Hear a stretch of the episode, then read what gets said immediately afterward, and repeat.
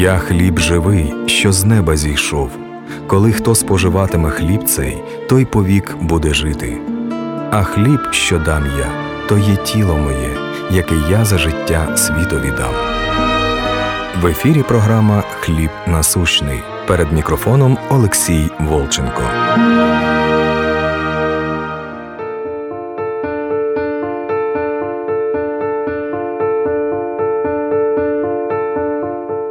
Начнем с вопросов.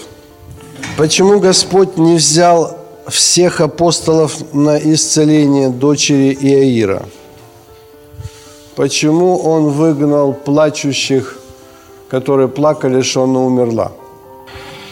Почему Бог не взял всех на гору преображения, а только Петра, Иоанна и Иакова? Почему? Почему не мог исцелить многих у себя дома по неверию их? Почему он это не сделал? Почему он все говорил в притчах и ничего не говорил без притчей? Марка 6 глава 5-6 стих. Это он пришел после Капернаума, где совершил исцеление и чудеса, а когда пришел в дом свой – они говорят, не Иосифов ли это сын? И не мог совершить там никакого чуда, только на немногих больных, возложив руки, исцелил их. И дивился неверию их. То есть не мог совершить там никакого чуда. Разве Господь что-то не может? Он пришел к могиле Лазаря, и клетки Лазаря уже распались. Они Смердит – это значит разложение произошло. А все существует им от него и к нему. И ничто не начало быть, что начало быть. И все стоит им. Все сотворено им и для него. И им существует. Каждая клеточка во Вселенной существует им, и без него ничего не существует. То есть ему надо было восстановить каждую клеточку Лазаря, которая не просто вдохнуть жизнь, в свежее тело, как он слепил Адама, а в прогнившее, там, где уже была смерть. Это надо восстановить все. Он восстановил полностью, сотворил каждую клеточку заново. Так хорошо, если у кого-то там больной, он 80% здоровый, а 20% больной, у него там или болезнь, или там опухоль, или еще что-то, так что он не может восстановить эту болячку, что ли? Если он Лазаря восстановил, вообще мертвого, который сгнил, который сгнил, который пропал. Почему написано, что не мог исцелить там никого, не совершить там никакого чуда? Он хозяин всего. Он Господь всего. Псалом 134,6. Господь творит все, что хочет, на небесах и на земле, в морях и во всех безднах. То есть он, он все может совершить. Может ли Господь чего-то не совершить? Да разве может быть какое-либо ограничение для Господа? Иеремия 32, 27. «Вот я Господь, Бог всякой плоти, и если что невозможное для меня». Он сотворил Вселенную, галактики, звезды, каждого комара таракана, крокодила бегемота, тебя. Он все сотворил, все у него на ладони. Если что невозможное для Господа – Исцелить кого-то, да не то, что исцелить. Если бы он захотел, из могилы бы вышло бы 25 лазарей, близнецов. Для него разве есть что-то невозможное? Он же Бог. Он творец неба и земли, он хозяин. Но не мог совершить там никакого чуда. Самый лучший перевод этого места Писания Марка 6.5. Сокрушаясь о неверии их, ни одного чуда не хотел совершить там. Только нескольких больных исцелил возложением рук. У кого есть компьютер, проверьте, перевод Лутковского. Хотя я проверил, в греческом переводе написано действительно «не мог». Но имеется в виду не то, что не мог как не мог физически или волю свою проявить или еще что-то. Просто нету смысла. пропадает смысл. Почему? Потому что все, что он делает, он делает для чего-то. И даже не то, что для чего-то, а все, что он делает, он делает для себя самого. Он все сотворил для себя самого. И грешника даже блюдет на день бедствия для себя самого. Не для тебя, а для себя самого. И он исцеляет человека не для человека, а он исцеляет человека для себя самого. Он спасает грешника для себя самого. Он спасает грешника не для грешника. Он спасает грешника для себя самого, ибо все сотворено им и для него. Это все его, и весь мир его, он хозяин.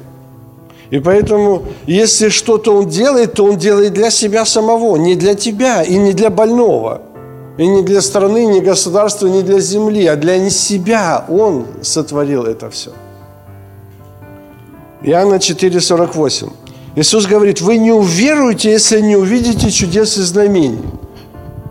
Да, чудеса и знамения нужны. И Он творил, шел и ходил и совершал чудеса и знамения, и исцелял больных и немощных.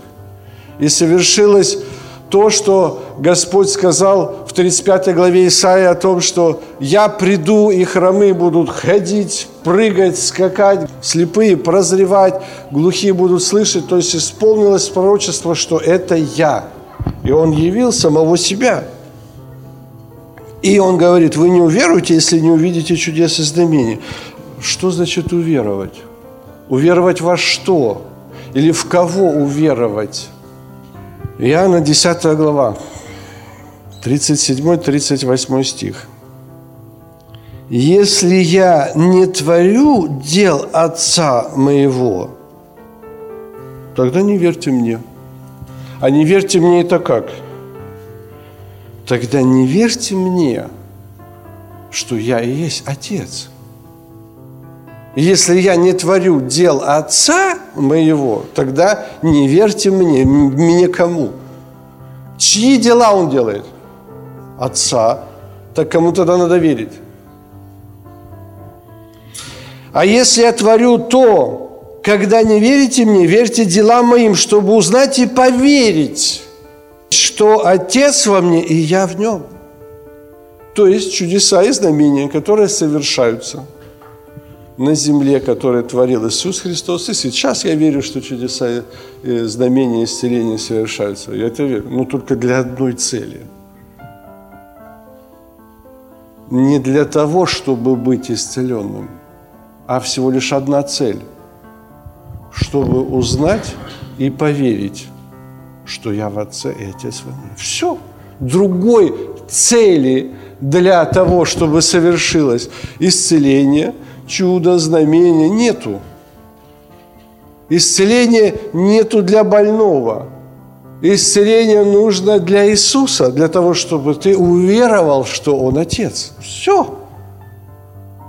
И если у тебя нету предрасположенности верить, что не будет исцеления, нет, не будет знамений, ничего не будет. Зачем? Ну зачем? Дивился неверию их, он дивился неверию. То есть, если бы он там совершил самое невероятное, то они бы не приняли. Ну вот иногда думаешь, ну что же так все сложно? Ну, можно было бы Иисусу Христу, Отцу, Творцу неба и земли. Вот такая планета огромная. И вот так он опускается с небес. И такие буквы на небесах. Вот я ваш Бог – я вот пришел спасти всех вас. С таким ярким знамением, с землетрясением. Ну, чтобы вот такое вот сделать. Зачем так сложно, что он пришел, в котором нету ни вида, ни величия. И нам надо было узнать, что это был он. И если не узнаете, то не спасетесь. Нам надо познать, и через познание Его Он, раб, праведник мой, оправдает многих. Тот, кто познает, а кто не познает, в котором нету ни вида, ни величия. Но почему Он не мог совершить какое-то огромное такое знамение и сказать, я Бог, пришел вас спасти? Почему? Почему Он поступил значительно сложнее? Это все произошло в Эдемском саду. Когда мы приняли плод – познания добра и зла, нам нужно всему событию дать оценку. Знамение, исцеление, что-то упало, что-то поднялось, мы своим умом должны дать оценку, что это такое. Мы умные, у нас есть ум, и нам нужно своим умом дать оценку. Но можете себе представить, ну, я не знаю, допустим, муравейник, ты наклонился над муравейником и палочкой там что-то сдвинул в этом муравейнике. И великие муравьиные умы сидят и думают, что это, зачем это, и почему это, и для чего, и кто это сделал. Кто такой человек? В 28 главе Иезекииля за то, что ты ставишь свой ум наравне с умом Божьим, это вообще-то 28 глава Иезекииля относится к сатане – потому что ты ходил среди огнистых огней, и ты был херувим, осеняющий, ты был самый лучший. Но ты свой ум, будучи ты человек, будучи поставил ум свой наравне с умом Божьим, я поражу тебя. Кто ты такой? Поэтому чудеса есть. И они были, и есть. Но все зависит от того, как мы смотрим. И все зависит от того, как мы воспринимаем. И что мы воспринимаем. Матфея 12 глава с 22 по 32 стих. Можно увидеть чудо и принять веру, что это был Бог. А можно увидеть чудо и ожесточиться. Привели к нему бесноватого слепого и немого. И исцелил его, так что слепой и немой стал говорить и видеть. И дивились весь народ и говорил, ну не Христос ли это, сын Давидов?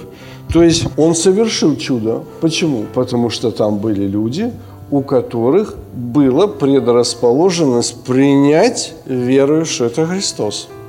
Наверное, это все-таки Бог.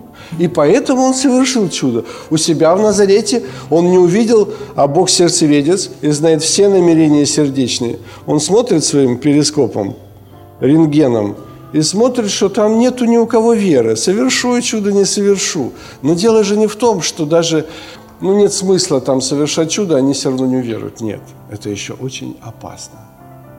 Совершить чудо там, где нет веры. Это чрезвычайно опасно.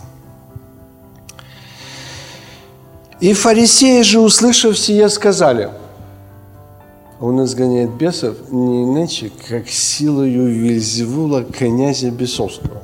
То есть для одних это Христос, сын Давидов, для других это Вильзевул.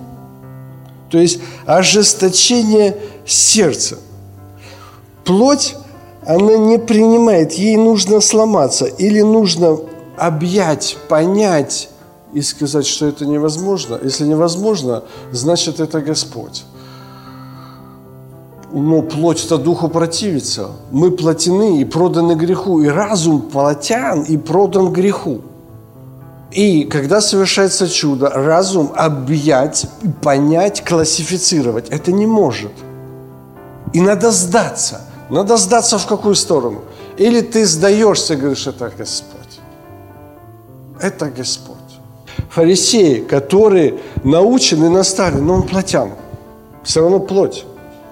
Закон для грешника, закон для плоти, для разума.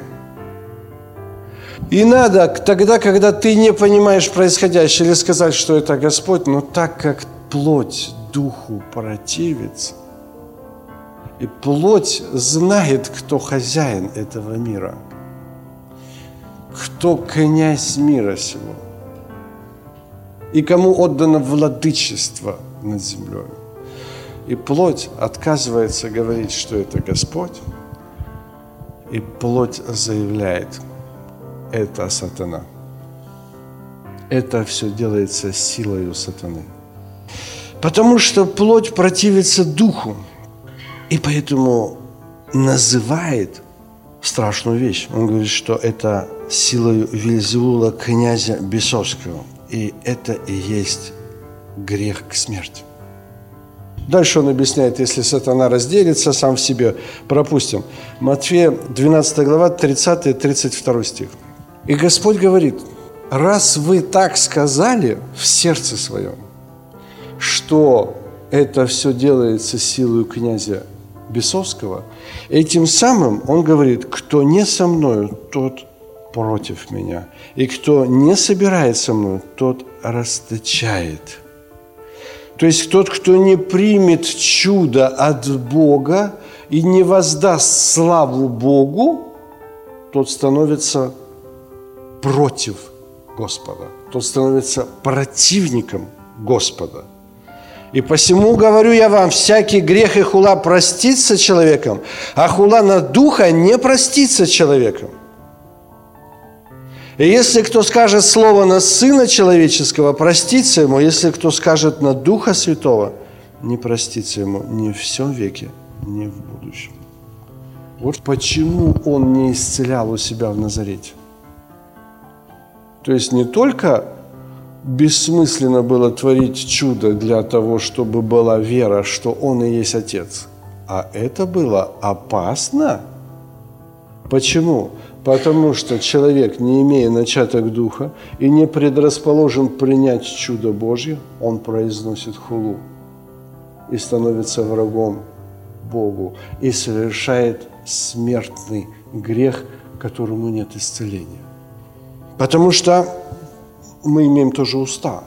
И уста наши, они запечатывают нас же самих.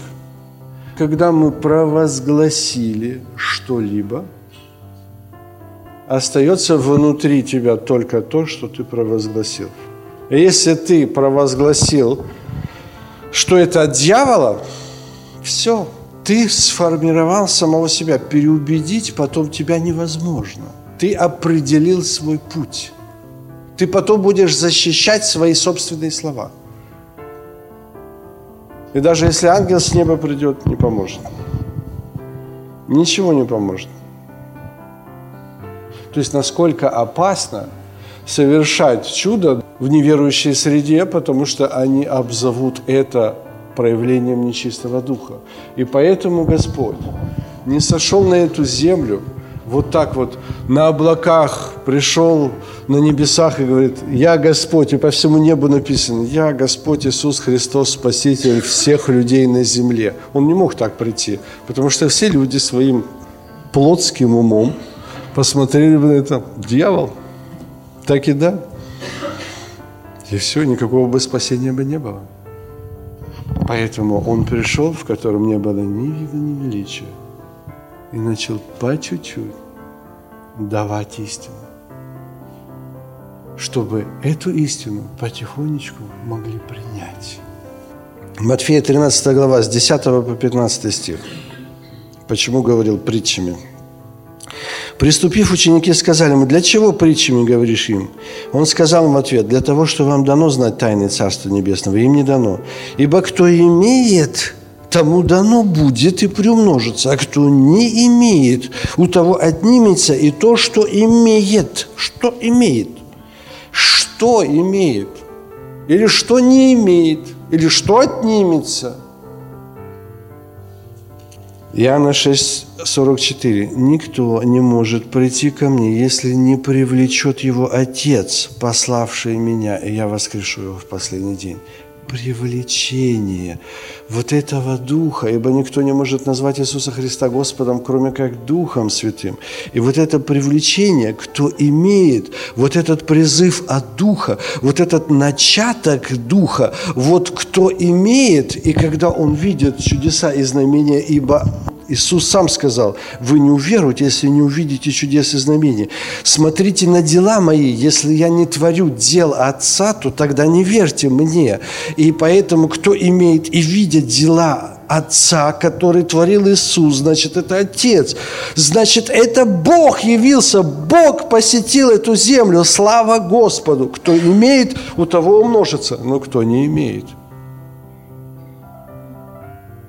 у него дух Вельзевула, князя Бесовского. Потому говорю им притчами, что они видя, не видят, слыша, не слышат и не уразумеют. Избывается над ними пророчество Исаия, которое говорит, слухом услышите и не уразумеете. Глазами смотреть будете, глазами смотреть будете. Ну, Лазарь-то воскрес или как? Ну, воскрес же он. Но они порешили убить Иисуса и Лазаря. Ну зачем нам еще и Лазарь? Мешает нам тут думать своим плотским умом. Мы знаем, что вот так, так, так. Бог говорил с Моисеем, и Бог давал манну с неба. Все. А этого мы не знаем.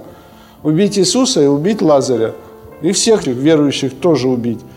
Мешают нам правильно ходить умом плотским, сатанинским, душевным, человеческим, бесовским – и огрубело сердце людей сих, и ушами с трудом слышат, и глаза свои сомкнули, и не увидят глазами, и не услышат ушами, и не уразумеют сердцем, и не обратятся, чтобы я исцелил их. Потому что если нет начатка этого духа, этого призыва, этого стремления, стремления к Иисусу, если нет этого стремления к Иисусу – то все, что там делай или не делай, все это будет бестолково. А если есть это стремление к Иисусу, то ты видишь эти чудеса и дела Божьи. И тем самым прославляешь Бога, прославляешь Бога, исцеляется твое сердце. Уразуметь сердцем – это и есть уразуметь Духом Святым от Бога. Но когда живешь по плоти, идешь за разумом, а не идешь за сердцем – и плоть еще сильна, и принять чудо и сказать, что он Бог не может. Ну не может, потому что плоть духу противится. И поэтому ожесточается. Нет, я не принимаю, не принимаю. И ожесточается сердце, огрубело сердце, окаменело сердце. Нет, и все. Нет, потому что нет. Поэтому он все время говорил притчи. Иоанна 16 глава, 25 стих. С 14 по 16 главу он говорил о Духе Святом, об утешителе. Он говорит, я пошлю вам утешителя, пошлю Духа Святого. Он говорил об утешителе. Или он даже говорит, я пошлю утешителя и приду к вам сам. Как утешитель или сам. Или мы придем с Отцом, и обитель в нем сотворим. Так Он придет, или Отец придет, или Дух Святой придет. И поэтому он говорил о единстве веры притчами. О том, что Бог один, он говорил притчами. Но придет время, когда уже не буду говорить вам притчами, но прямо возвещу вам об Отце. До этого времени он говорил нам притчами. Отец, Сын, Дух Святой, Отец придет. Отец мой более меня, Дух утешитель придет. Так он говорил притчами до определенного времени, пока получишь откровение. Потому что если сразу придет, которым нету ни вида, ни величия, скажет, я Отец, Творец вечности, я Творец этой вселенной. Здрасте. Иоанна 10 глава, 30 стих последний. Иисус, скажи нам прямо, ты ли Христос? Говорит, я Отец ваш. Тут же что взяли? Камни. Ты ли Христос? Ну, скажи нам прямо. Ну, ну мы же ж Закон знаем, мы же умные, у нас разум, нам надо понять. Ты ли Христос? Скажи нам прямо, я Отец ваш. Тут же взяли камни, побить его камнями. Или когда он сказал к уверовавшим в 12 главе, он говорит к уверовавшим, рассказывает им о самом себе. И когда он говорит, прежде нежели был Авраам, я есть они же уверовали, что Он Христос. Они же уверовали даже, что Он Мессия, что Он Сын Божий. Но откровение надо еще получить о том, кто такой Сын Божий. Чтобы получить откровение о том, кто такой Сын Божий, нужно получить откровение о том, кто такой Христос, кто такой Мессия, кто такой Сын Божий. И пока мы не получили этого откровения притчами, пока не получили – притчами. По чуть-чуть, по чуть-чуть. Деноминации, конфессии. Что происходит? Кто-то получил откровение, допустим, о говорении на иных языках, что это свидетельство Духа Святого. Все. Противостояние получилось деноминация. Все. Кто-то получил откровение о крещении, что только крещение, все, крещение – это посвящение, уже известно, все, баптист. Только не крещен, ты идешь в ад. Все. Единственники. Они скажут, что Иисус – это Отец жесткость, жесткость ума, ум не принимает. Это духовная книга. Это духовная книга. И писали это человеки, движимые Духом Святым. И ты должен понимать это духовно. Но и передавать ты это должен духовно. по чуть-чуть. Не бить. Каждая деноминация бьет своим учением. Это не значит, что они не правы. Правы, но дело не в этом. Иисус бы точно так же мог, еще раз говорю, представьте себе планету. И тут появляется Иисус Христос. И на всю планету, и даже так облетает ее. Медленно облетает с надписью, флаги такие. «Я Иисус Христос, Творец неба и земли, Отец вечности». Исайя 9.6, э, такой флаг у него, знамя, и такой развивается, он вокруг планеты вот так. Почему он так не сделал? Сколько трупов, смертей, крови, сколько всего было, учений, разучений. Почему он так не сделал? Потому что он изгоняет бесов силою князя бесовского. А кто так сказал, тот становится врагом Богу. А кто так совершил, тот совершил грех к смерти. И поэтому все должно быть в пропорции.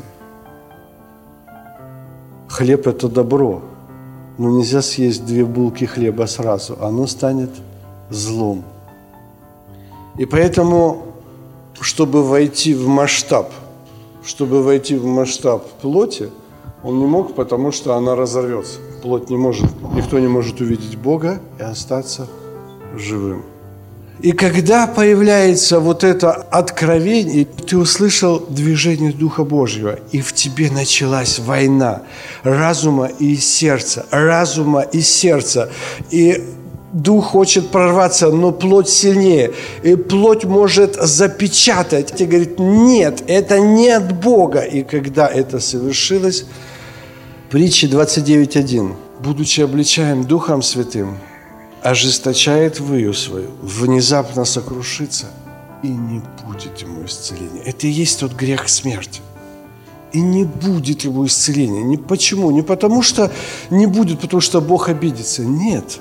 Но человек, когда запечатал самого себя своим мнением, своим пониманием – своей убежденностью он будет теперь твердо держаться того, что он утвердил в самом себе.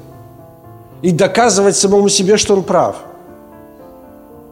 Он поставил у себя, внутри себя заборы от Господа.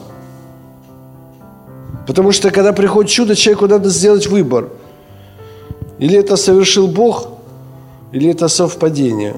Лекарство помогло, сам выздоровел – но когда он совершил этот выбор, уже этот выбор владеет им. Пока ты не принял решение, ты еще можешь спастись. Но как только ты принял решение, твое решение господствует над тобой. Господь знает сердце человека, и поэтому не всегда дает чудо, не всегда дает исцеление. Потому что Он знает. Потому что если ты увидя это исцеление, не воздашь славу Господу, десять прокаженных, все получили исцеление, но один получил спасение. Что с остальными девятьми? Что с ними? Случайное совпадение. Священник там помазал, что-то сказал, показал. Случайно. Отреклись, ожесточились. Уже им не принять. Они поставили забор – в плотском разуме, замок повесили. 1 Коринфянам 10.13. Вас постигло искушение иное, как человеческое, верен Бог, который не попустит вам быть искушаемым сверх сил. То есть Бог не дает этого исцеления, не дает этого освобождения, не дает этого чуда, чтобы ты в сердце своем не сказал, это случайность, это лекарство, и вообще это как-то так произошло. Ты не воздашь славу Господу, и поэтому нету чтобы ты не согрешил. Он хранит тебя. Он хранит тебя. Ты думаешь, да Коля, ну когда же, Господи, ну когда? Ну когда же? Я же молюсь, я же взываю, я же кричу. Ну пойми правильно, исцеление не для тебя, исцеление для Него, для того, чтобы ты уверовал, что Он один, что кто Он. Он хранит тебя. 2 Петра 3,9. Не медлит Господь с исполнением обетования, как некоторые почитают умедлением, но долготерпит нас, не желая, чтобы кто погиб, но чтобы все пришли к покаянию. Это обетование пришествия Его, написано во 2 Петра 3 главе. Но дело не в этом. В нем все обетования «да» и «аминь». Не только обетование пришествия, а все обетования «да» и «аминь». А обетование Его таково, что Он открывает уста, открывает глаза, исцеляет – освобождает, воскрешает. Все обетования, да, и они, в том числе и то же исцеление от той же болезни, от той же немощи. Все. И не думайте, что медлит Господь с исполнением обетования о твоем исцелении или чуде или еще что-то. Нет, не медлит, долго терпит, доколе ты придешь к покаянию, что это не для тебя, а это все для Него. Потому что разум – наш разум, который мы приняли, мы приняли от дерева познания добра и зла. Мы ограничились вокруг себя. Мы ограничились только духом нечистым. Мы, мы стали как боги начали размышлять самодостаточно и думать о том, что мы все знаем, что мы можем определить Иова, 36 глава, 16 по 17 стих и тебя вывел бы он из тесноты. Он вывел бы, он бы исцелил тебя, он бы освободил тебя, он восставил бы тебя, он бы сделал тебя, он исцелил бы тебя сейчас. Но ты преисполнен суждениями нечестивых. Осуждение и осуждение близки. Ты преисполнен суждениями неверующих. Нечестивый – это неверующий. Неверующий – это тот, который следует за умом, за плодом познания добра и зла, который все определяет. Я должен понять. Если ты должен понять, не будет Господь ничего делать. За то, что ты, человек, ставишь свой ум наравне с умом Божьим, ты преисполнен суждениями нечестивых. Это греховная природа, которую мы приобрели, приобрели еще от сатаны. Что мы должны все подчинить разуму. Не надо подчинять разум. Не полагайся на разум свой всем сердцем полагайся на Господа. Нам в разуме приятно находиться, потому что мы в разуме дома. Мы родились, мы родились во плоти, мы родились во грехе. Нам приятно находиться в разуме. И разум – это такая, как мясорубка, в которую надо так сверху кусочки э, ложить какую-то информацию, любую информацию, а мы, наше дело ее переработать и разложить по полочкам – Поэтому, чтобы наполнить вот эту мясорубку суждениями нечестивых, мы смотрим новости. И слушаем эти новости, и все перерабатываем их все больше и больше. Времена 20-21 века информации все больше и больше, и мы все больше, мясорубка крутится, мы раскладываем, это хорошее, это плохое, это хорошее, это плохое, откусил опять от дерева познания добра, это хорошее, это плохое – он бы вывел бы тебя на простор, говорит Господь. Я бы вывел тебя, но ты преисполнен суждениями нечестивых. Ты все время думаешь, хороший, плохой, хороший, плохой. Добро или зло, добро или зло. Гора преображения. Матфея 17 глава, с 1 по 9 стих. По происшествию дней шести взял Иисус Петра, Иакова и Иоанна, брата его, возвел их на гору высокую от них и преобразился перед ними – и просияло лицо его, как солнце. Одежды его сделались белыми, как свет. И вот явились им Моисей и Илья с ним беседующие.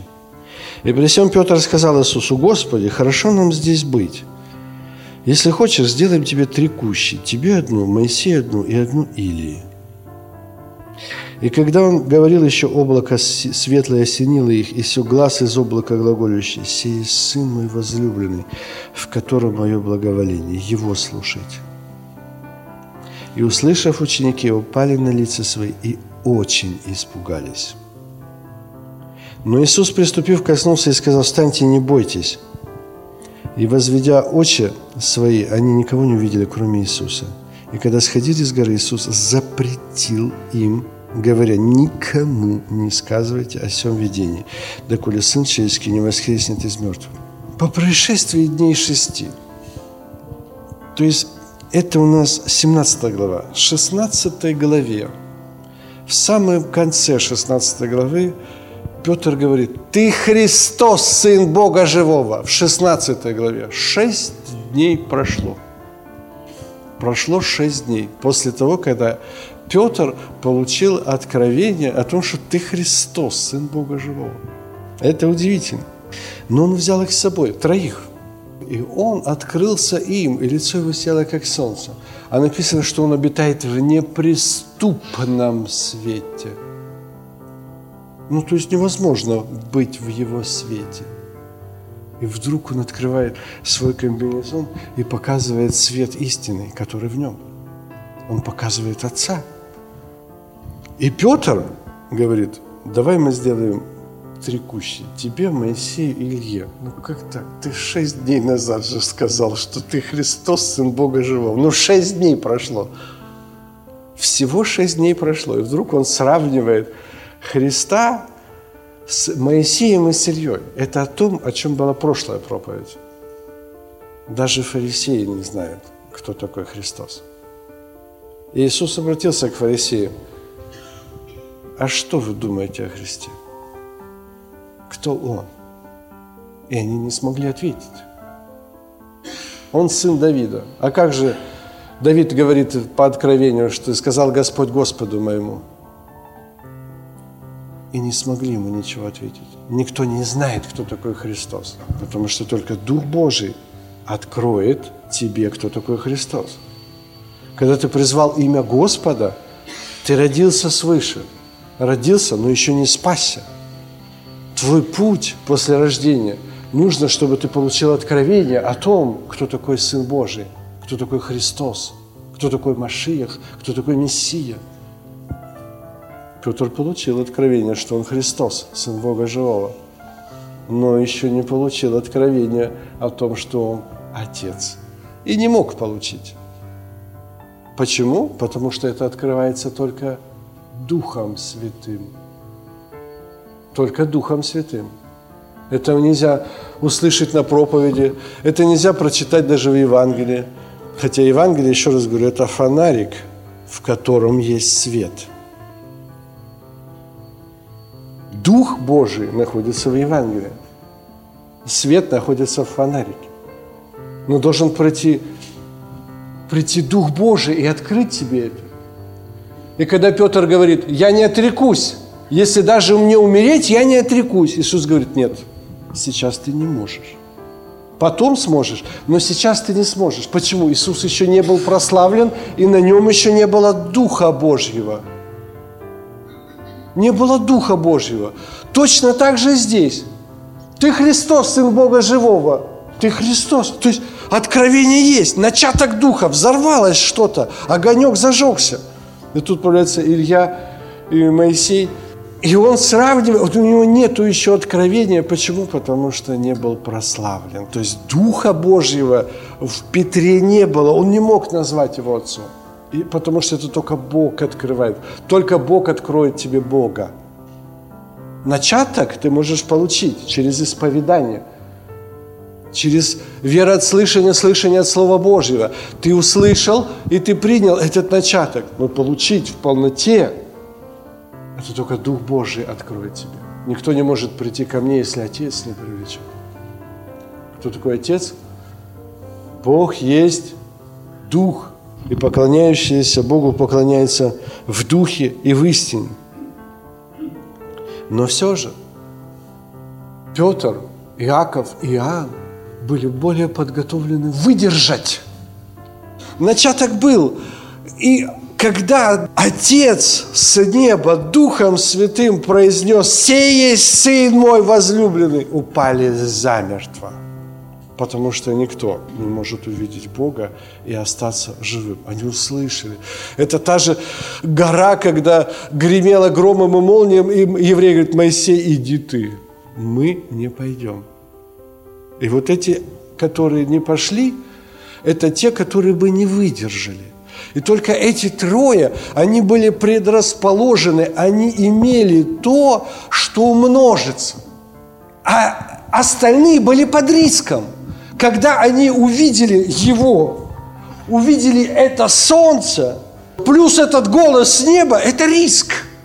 Как может быть Бог так явлен? Это не Бог.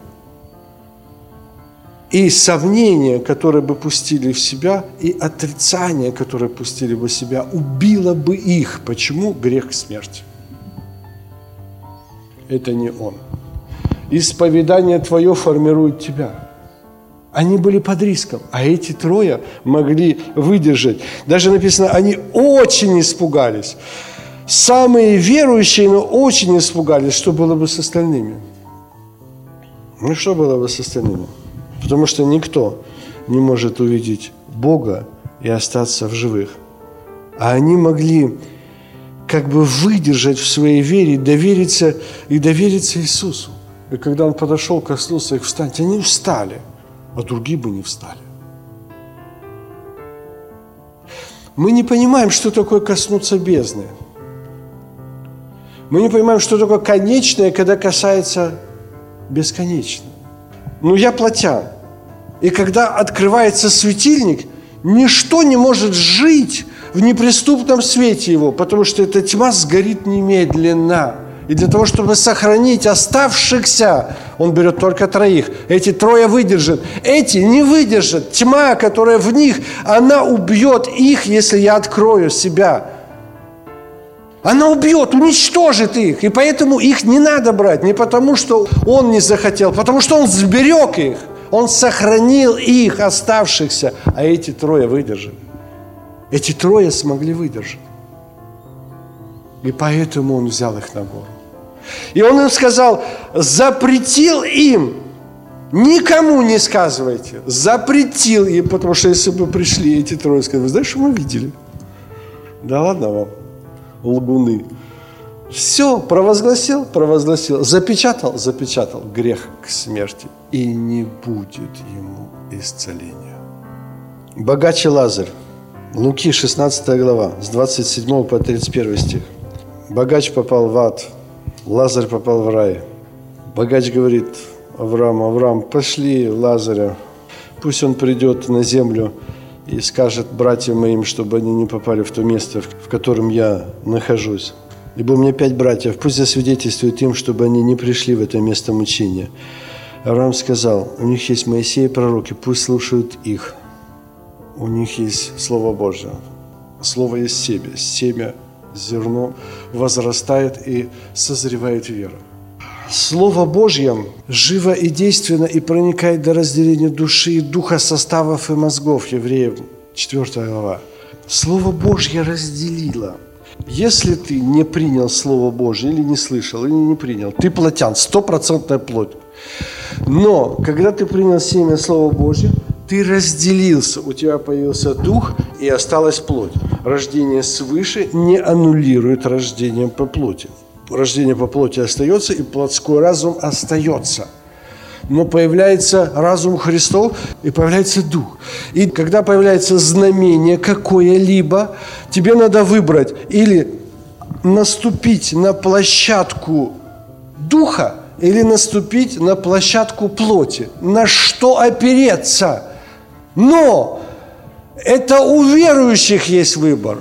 У неверующих нету выбора – не на что опереться, опоры нету, остается только плоть. Слово не разделило, этот камень, на котором зиждется основание, нету, и поэтому остается только плоть. И поэтому Авраам говорит, если у них нету Моисея пророков, то если бы кто из мертвых воскрес, не поверит. Потому что нету основания – только Слово Божье может дать тебе основание. У верующих есть выбор по плоти или по духу. У неверующих выбора нет. Только по плоти. Нету другого основания. Слово не разрезало, не разделило. И поэтому Авраам говорит, если нету основания Слова Божия, то какое бы чудо ни совершилось, если мертвый воскреснет, все равно не поверит. Более того, не только не поверит, а мы вспоминаем то, что это опасно. А они не только не поверят, они скажут от дьявола. тот, кто имеет, у кого есть какое-то основание от Слова Божьего, тот, у кого есть внутри призыв от Бога, и тот, кто хранит его. А кто не имеет, тот, кто пренебрег, даже будучи зная Слово Божье, но пренебрег, то даже отнимется все то, что он имел, будучи что-то читав от Слова Божьего. И тогда приблизиться к Богу уже невозможно. Почему? Потому что запечатал самого себя своим убеждением. И поэтому Бог говорит в одном случае, что вы не уверуете, если не увидите чудес и знамений. Это для тех, кто имеет внутри самого себя. А в другом случае Он говорит, род лукавый и прелюбодейный ищет знамения, не дастся ему знамения, кроме знамения Иона. Это для тех, кто не имеет для рода лукавого, прелюбодейного, неверующего не дастся знамение, не будет исцелений, не будет исцеления. Огрубело сердце, потому что полностью подчинено разуму. Поэтому мы не умоляем силу Божью, думая, что неверующие люди могут повлиять на силу Божью он не мог исцелить там, потому что у них там не было веры. Вы понимаете, какое мы делаем греховное, страшное заявление, когда мы говорим, что неверующие люди могут повлиять на волю Божью. Бог высок могуществом своим. Как кто такой человек, чтобы повлиять на решение Бога? Никакой неверующий или верующий не может повлиять на решение Бога. Был такой Навуходоносор, язычник. И когда, вы помните эту историю с Даниилом, он сказал, что мне приснился сон, дерево, и в итоге он на 7 лет был заключен, был животным и питался травою. Даниила 4.32. И когда он прошли эти семь лет, Навуходоносор говорит, и все живущие на земле ничего не значат. Никакие верующие или неверующие не могут повлиять на волю Божью. Поднять ему Лазаря или не поднять ему Лазаря. Исцелять в Назарете или не исцелять в Назарете. Это его воля, благая, угодная и совершенная – и это не зависит от того, в комнате верующие люди или неверующие люди, или ты вообще находишься в неверующем пространстве. Это не имеет значения. И Он совершает это для того, чтобы ты познал, кто Он. Чтобы ты увидел делами Его и узнал, кто Он. Иеремия 32, 17. Господи, Ты сотворил небо и землю великою силой Твоей и простертую мышцой. Для Тебя нету ничего невозможного. Не уничижайте Бога не грешите. Поэтому за все благодарите, ибо такова вас воля Божья. Исцеляет слава Иисусу, не исцеляет слава Иисусу. Не надо искать причин. Ты не знаешь этих причин. Его мысли выше мыслей наших, Его пути выше путей наших. Но Его воля благая, угодная и совершенная. Это тебе к добру. Только Он знает намерения тебе, которые во благо, а не во зло. Не думай, что медлит Господь с исполнением обетования. Не медлит. Благодари Бога. Неважно, какой ты, больной, здоровый, бедный, богатый, одинокий, нуждающий, не нуждающий, не имеет значения. Благодари Бога. Он знает, что с тобой, Он с тобой в скорби. Он с тобой всегда и везде. Он знает, что ты переживаешь. Он знает, чем ты болеешь. Он знает помышление сердца. Он смотрит на внутренность твою кто в этом сердце? Ты сам или там есть Бог? Если там есть Бог, ты благодаришь Бога. Если там нету Бога, ты переживаешь, исцели, исцели, исцели, освободи, благослови. Пусти Бога туда. Не давайте место дьяволу. Ефесянам 4, 27. Не давайте, не утверждайте плоть. Утверждайте Бога. Бог все во всем. Бог управляет всем. Если что-либо невозможно для Бога, но когда мы даем место дьяволу в нашем сердце, мы становимся вот этими заблудшими овцами, без пастыря, без пастыря начальника душ наших. Мы становимся одинокими, и тогда приходят хищные волки и поглощают их. Когда мы даем место дьяволу, мы прогоняем Бога. Когда мы говорим о том, что вот сейчас я молюсь за что-то, а это не происходит, Бог не слышит. Нечестивые говорят, нету Бога. Псалом 9. Нечестивый говорит, нету Бога, не услышал меня. Бог всегда слышит. Но не делай своим умом выводы, почему он делает или не делает. Скажет ли горшок горшечнику, почему ты меня так сделал? Не превозносись умом своим. Это сатана поставил свой ум наравне с умом Божьим и дал нам эту способность ставить свой ум наравне с умом Божьим. И когда что бы ни происходило с нами, Бог, еще раз говорю, не меняется, меняемся мы. Мы меняем внутри хозяина, в зависимости от того, что происходит в твоем сердце, от твоей веры. Ты переменяешься, ты изменяешься, ты двигаешься. И поэтому Каждый искушается, увлекается, обольщаясь собственной похотью, своей позицией, своим разумом, своей волей, своим пониманием добра и зла, своим пониманием воли Божьей. Я думаю, что воля Божья, она вот такая. Кто ты такой? Ты не можешь знать намерений Божьих? Не можешь, это исключено. Это Писание подтвердило. Бог не познаваем. Только Он знает намерение о тебе. Он, только Он – ты не знаешь, это Он знает. А ты утверждаешь, что ты знаешь, что такое воля Божья. Бог хочет, чтобы я был исцелен, богат, счастлив, здоров. Нет, Бог хочет, чтобы ты был спасен. Чтобы ты получил спасение. Не обманывайтесь, братья мои возлюбленные. Всякое даяние доброе, всякий дар совершенно не сходит свыше от Отца Светов, у которого нет ни изменения и ни тени перемен. Для Бога нету ничего невозможного. Итак, покоритесь Богу, противостаньте дьяволу и убежит от вас. Бог хозяин, Господь. Так и почитай его как Господа, как и хозяина всего.